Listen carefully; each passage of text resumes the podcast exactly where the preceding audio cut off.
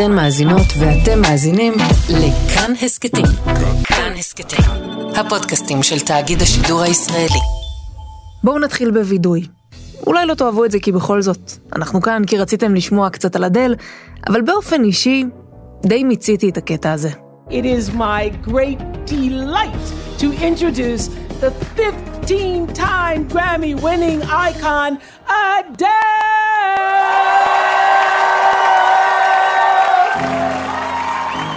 מאז שהיא חזרה לחיינו בסערה גדולה עם אלבום חדש, היא בכל מקום. בלייבים באינסטגרם, בראיונות חושפניים בשערי המגזינים הגדולים בעולם.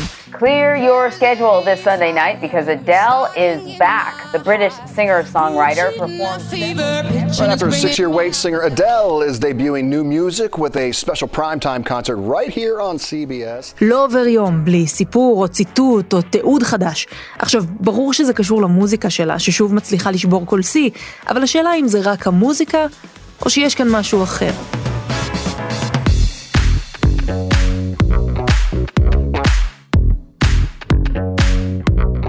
היי, אתם על עוד יום, הסכת האקטואליה של כאן, אני מאיה רכלין. בואו ננסה לפצח את השיגעון הזה שמאחורי אדל. האישה שכל פעם שהיא חוזרת לשיר, נשברים שיאים וההופעות מתמלאות תוך שניות. אבל אולי זה לא רק אדל והקול האגדי שלה, ויותר כל מכונת היח"צ האגרסיבית שמסביבה. ובתכלס, אולי זאת לא אדל, אלא אנחנו שכל כך אוהבים להפוך לבבות שבורים לשוברי קופות, או יותר נכון שוברי מצעדים.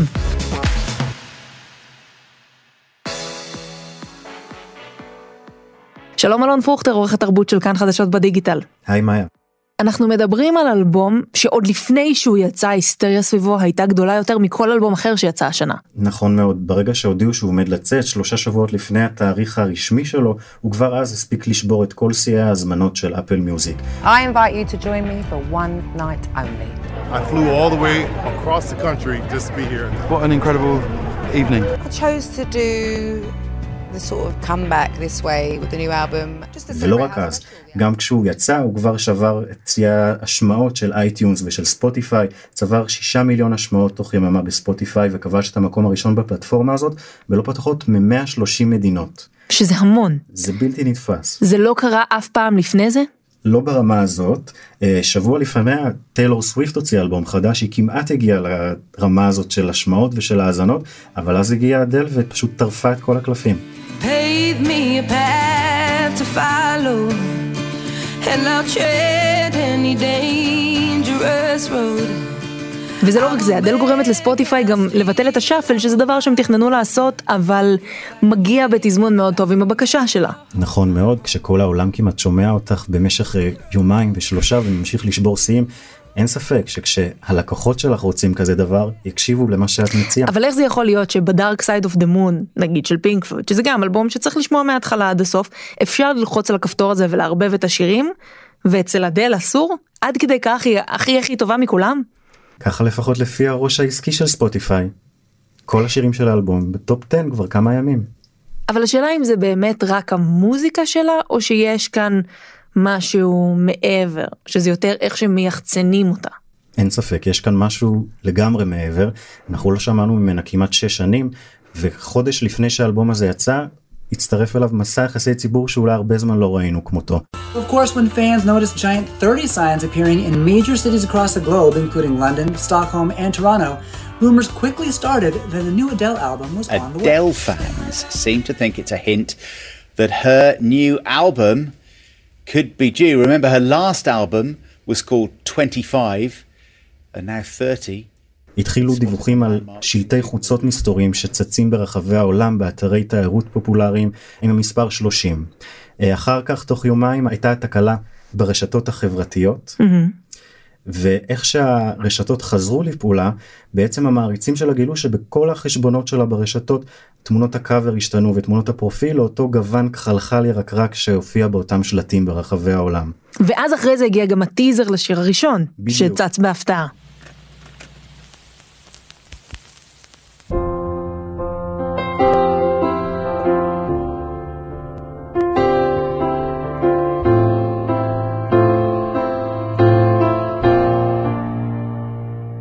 בדיוק למחרת, אדל שכמעט לא הייתה פעילה ברשתות החברתיות, ב-2021 פעם היחידה שהיא צייצה הייתה בינואר, והנה עכשיו היא צייצה סרטון של 17 שניות עם התחלה של מה שנראה כמו קליפ בהשתתפותה.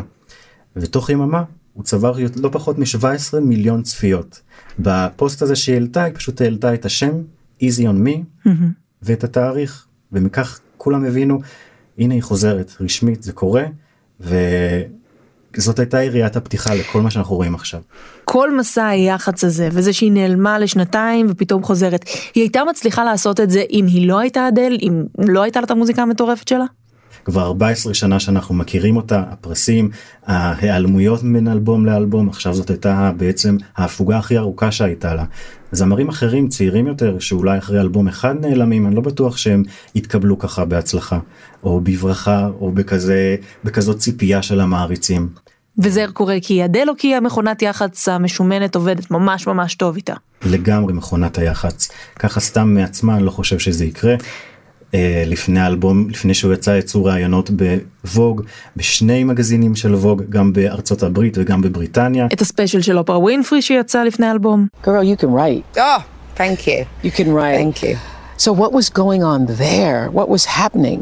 How did you keep the faith when you were at your lowest point? ועוד ספיישל שהיא צילמה במיוחד לקהל הבריטי ולא מעט פוסטים שהיא עכשיו התחילה להעלות וקידומים ומתחילה לדבר על מה שעבר עליה בשש השנים האחרונות הגירושים על הילד שלה שהיא מסתירה שהיא לא מוכנה שיצלמו אותו בפפראצי. But it was just exhausting trying to keep going with it. It's a process, you know, the process of of a divorce, the process of you know, being a single parent, the process of not seeing your child every single day wasn't really a plan that mm-hmm. I had when I, you know, when I had, when mm-hmm. I became a mum. עכשיו זאת עוד נקודה עם אדל, כי זה מעבר למוזיקה ומעבר ליח"צ. אדל הפכה להיות אדל במידה רבה בגלל לב שבור. Never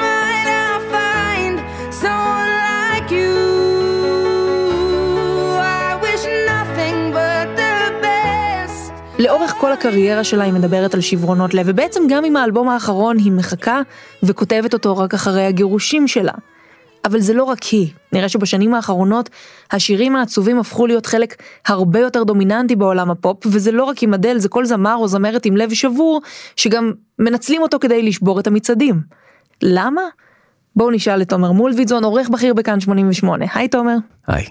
מאיפה זה מגיע, המשיכה שלנו לשירים עצובים? אומנות זה ליהנות מכאב של אנשים אחרים. לפחות זו ההשקפה שלי, כי אני נורא אוהב שירים עצובים, יצירות עצובות, אה, לא רק מוזיקה עצובה. אני זוכר ש, שבתור ילד שהייתי מחפש דיסקים אה, בחנויות, אה, וזוכר את הקטע הזה שאתה יושב ושומע, יש לך את העמדת ההאזנה. בטח, מה? אז אני הייתי מחפש את הבלדות באלבומים. אם הייתה בלדה טובה הייתי קונה את, ה, את האלבום. אולי זה אני, כי אני אדם עצוב. אבל זה לא רק אתה, כי אנחנו רואים שזה מגיע ל, לראשי המצעדים ועוד הרבה לפני אדל. אז קודם כל אני חושב שקשה יותר לייצר שיר שמח שיגע בכולם ולא יעצבן. אני חושב שזו מלאכה הרבה יותר קשה לייצר שירים שמחים ששורדים את מבחן הזמן, mm-hmm. שמחזיקים את ה... לטווח הרחוק. כביכול הרבה יותר קל לייצר שירים עצובים שנשארים, אבל צריך לסבול בשביל לייצר אותם. כן, אבל למה בעצם כל כך קל לנו להרגיש טוב יותר בגלל שירים עצובים? שירים עצובים אמורים להציב גם אותנו, לא לגרום לנו להרגיש טוב יותר. אז קודם כל יש פה את תחושת ההזדהות, יש פה את ההבנה שעוד מישהו סובל אה, יחד איתך. יש uh, את התחושה שמבינים אותך. You know, so many people know what I'm talking about and it can, you know, I feel like that as well. I, I juggle those things as well. Uh, אתה שומע uh, יוצרים uh, מצליחים, גדולים, מיליונרים שיש להם את אותם כאבים שיש לך. זהו, אני חושבת לעצמי, אדל ואני, חווינו את אותו שברון לב, תכלס אנחנו באותה סירה כאן, היא פשוטה בדיוק כמונו. בסוף אלה רגשות, זה כבר לפסיכולוגים, אבל רגשות נורא בסיסיים ש, שכולנו חווים, ואני מניח שיותר קל לסחוף עם רגשות עצובים. נראה לי, לא יודע, זה כבר השערה שלי. אבל ברמה המוזיקלית, אני חושב שזה, אנחנו נמשכים לכנות, אנחנו נמשכים לאותנטיות. זה לא חייב להיות שירים עצובים, צריך לדייק את זה, זה שירים שנכתבים מתוך רגשות אמיתיים של היוצר, אלה רגשות אותנטיים, זה מתבטא בשיר בצורה אותנטית ואנחנו יכולים להתחבר לזה הרבה יותר. Another new song on the album is titled Hold On. The lyrics of this song are so brutally honest. Sounds like you were in the dark, dark, dark Mhm. hours there. I Yeah. swear to God, you say, I'm such a mess. The harder that I try, I regress. כאילו יש תחושה שהכל מזויף גם בעידן שלנו, אז אדרבה בעידן שלנו, כשיש הבעת רגש אמיתית שמגיעה מתוך מקור כזה אמיתי של, של, של חוויות אישיות, אז, אז זה, זה ישר, אין, אין סימן שאלה בכלל. אז מצד אחד אבל אתה מדבר באמת על רגש שהוא מאוד אותנטי, מצד שני אני חושבת על אדל ועל כל מערך היח"צ סביבה. זה הדבר הכי לא אותנטי שיש, זה, זה מגיע בבום וזה שוטף אותנו. מה, איך זה בכל זאת עובד? לא, אבל בסוף זו שאלה של היצירה.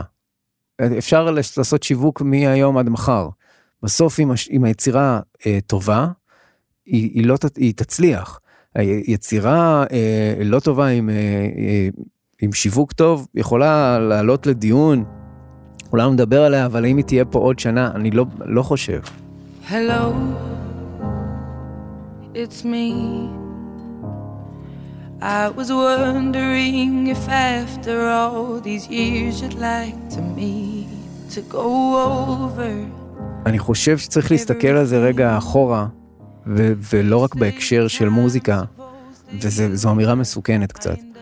שרוב היצירות מגיעות, היצירות הגדולות בהיסטוריה, גם באומנות, גם בקולנוע, גם בספרות, ממקור של כאב, מאנשים שחוו בחיים שלהם טראומות וחוויות קשות, והם נמשכים ליצירה. Well, well,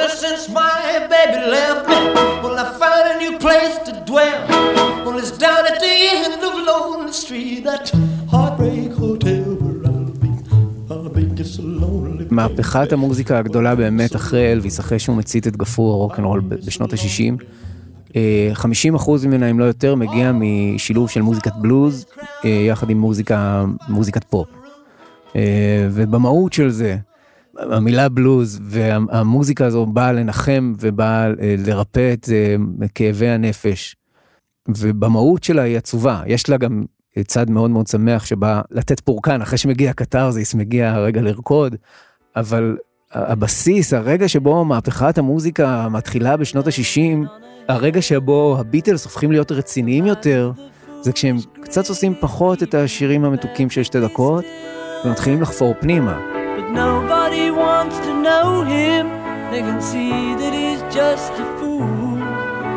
And he never gives an answer, but the fool on the hill sees the sun going down. And the eyes in his head see the world spinning round. זה ברגעים שג'ון לנון מתחיל לכתוב על הכאבים האישיים שלו, על ג'וליה, על אימא שלו, על האובדן הזה. מקארטני גם איבד את אימא שלו, שניהם, אגב, אם כבר מדברים על טראומות ולמה אנשים, אומנים נמשכים לאומנות. אה, האנשים האלה ספציפית נמשכים לאומנות, אם את מסתכלת על היוצרים הגדולים בשנות ה-60, לכולם יש דדי או מאמי אישוז, קשים מאוד. זאת אומרת, אה, מקארטני ולנון, ההיכרות שלהם, הקשר ביניהם מתחיל סביב האובדן המשותף. כל אחד של אימא שלו. ג'ימי הנדריקס, אריק קלפטון, לכולם יש איזושהי שריטה שם בתחילת הדרך. אה, ג'ניס ג'ופלין, שהיא אחת הדוגמאות הכי חזקות לשירי, לכאב שמובע בשירים.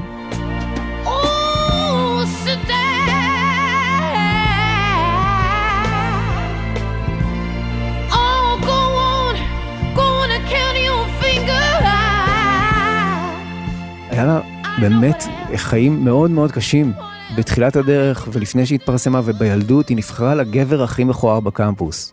היא הייתה אישה דחויה, עצובה, מסכנה, באמת, זה אחד הסיפורים הכואבים בהיסטוריה של, של מוזיקה.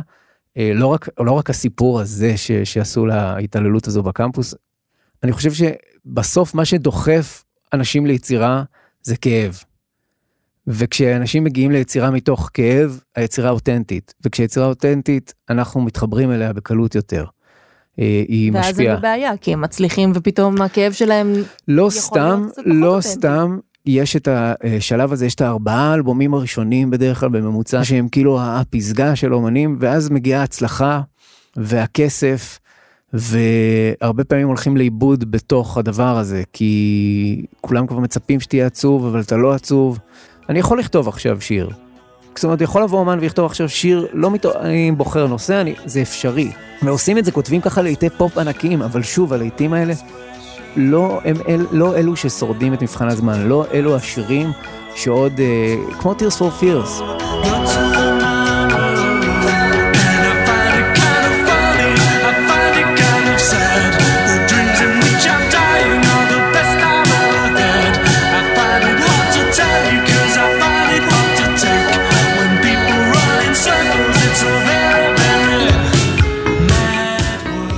אלה השירים שאנחנו זוכרים היום, הלהיטי ענק, המקרנות, הקוקו ג'מבואים, תחשבי, באמת, את, זה להיטי ענק שהיו בזמן אמת, תחזרי אחורה לשנות ה-60, היו גם אז שירים כאלה. אלו השירים שפחות שורדים את מבחן הזמן. כי הם באו, הם באו לבדר וזה המקום שלהם, אבל אני חושב שכשעושים אה, אומנות כזו שרוצים ש, שתביע משהו לעולם הזה ו, ותישאר כאן, היא מגיעה בדרך כלל ממקום של כאב. אני חושב שאנשים שנמשכים ליצירה מתוך המקום הזה, לא מתוך המקום של כסף ופרסום, הם נמשכים בדרך כלל בגלל טראומות וכאבים, והמוזיקה היא תרפיה עבורם. ובתור המאזינים, אבל מה שאנחנו חווים אז, אז, כשאנחנו, שומעים. אז כשאנחנו שומעים את זה, זה אמיתי, זה נוגע לנו ללב, אנחנו מזדהים עם הרגש הזה, וזה עוזר לנו להוציא החוצה רגשות שאנחנו לא מסוגלים לדבר עליהם, שאנחנו לא מסוגלים להביע בעצמנו ביצירה. אנחנו אגב עושים עכשיו מצעד 1991 ב-88 חוזרים 30 שנה אחורה לבדוק מה השיר הכי טוב כי זו שנה שיצאו בה הרבה מאוד שירים. בעשירייה אין שירים שמחים כל כך. כל דיכאון. זה לא בהכרח דיכאון אלא אה, אמירות אה, אמיתיות אלא אה, הבחנות על העולם על החיים ולא רק באנו לעשות שמח שזה שוב זו אמנות לסוגה ליצור בידור מוזיקה מבדרת שתצליח זו אמנות. אה, אבל אה, זה סוג אחר. יש שירים שפתאום עולה לך דמעה, זה נוגע ברגע שאת אה, כמעט לא ידעת איך למשוך אותו, לא ידעת איך לשים אותו במילים, וגם אפילו הדחקנו את זה. לא רצינו לגעת בזה, וזה לוחץ על איזה בלוטה ו- ומשחרר. תומר, תודה רבה. בבקשה. אלון, לסיום, יכול להיות שבאמת, גם היום, סיכוי של אישה להצליח גדול יותר אם היא תדבר על שברון לב בהשוואה לנגיד גבר זמר? כן, אין ספק. אה, לא רק אדל, גם זמרות אה, מוצלחות ומוכרות לפניה שהגיעו, כמו ביונסה, גם כן הצליחו אה, בעקבות אה, רומן שגרם להם לכתוב אלבום. גם טיילור סוויפט, נכון. אגב, שהאלבום האחרון שלה שוב היה צריך לקשר אותו לאיזה אקס כדי ללכלך עליו. בדיוק, ואצלה יש רשימה ארוכה של אקסים ותקליטים שבאו אחריהם.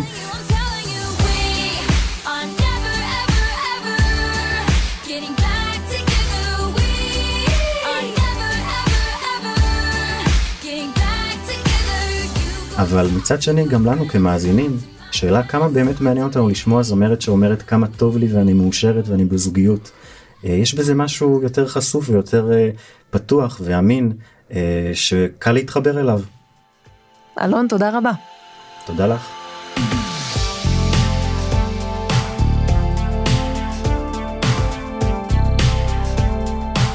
האזנתם לפרק של עוד יום. העורך הוא דניאל אופיר, עיצוב קול ומיקס רחל רפאלי, ביצוע טכני מיכאל אולשוונג. אם היה לכם מעניין, נשמח אם תשתפו את הפרק אם יש לכם הערות על מה שאמרנו, מוזמנים ומוזמנות לכתוב בקבוצת כאן הסכתים בפייסבוק. פרקים חדשים של עוד יום יעלו בימים ראשון, שלישי וחמישי. את כולם והסכתים נוספים מבית כאן תוכלו למצוא באפליקציית הפודקאסטים החביבה עליכם, וגם באתר שלנו, וגם בספוטיפיי, עם או בלי שאפל. אני מאיה רכלין, להתראות.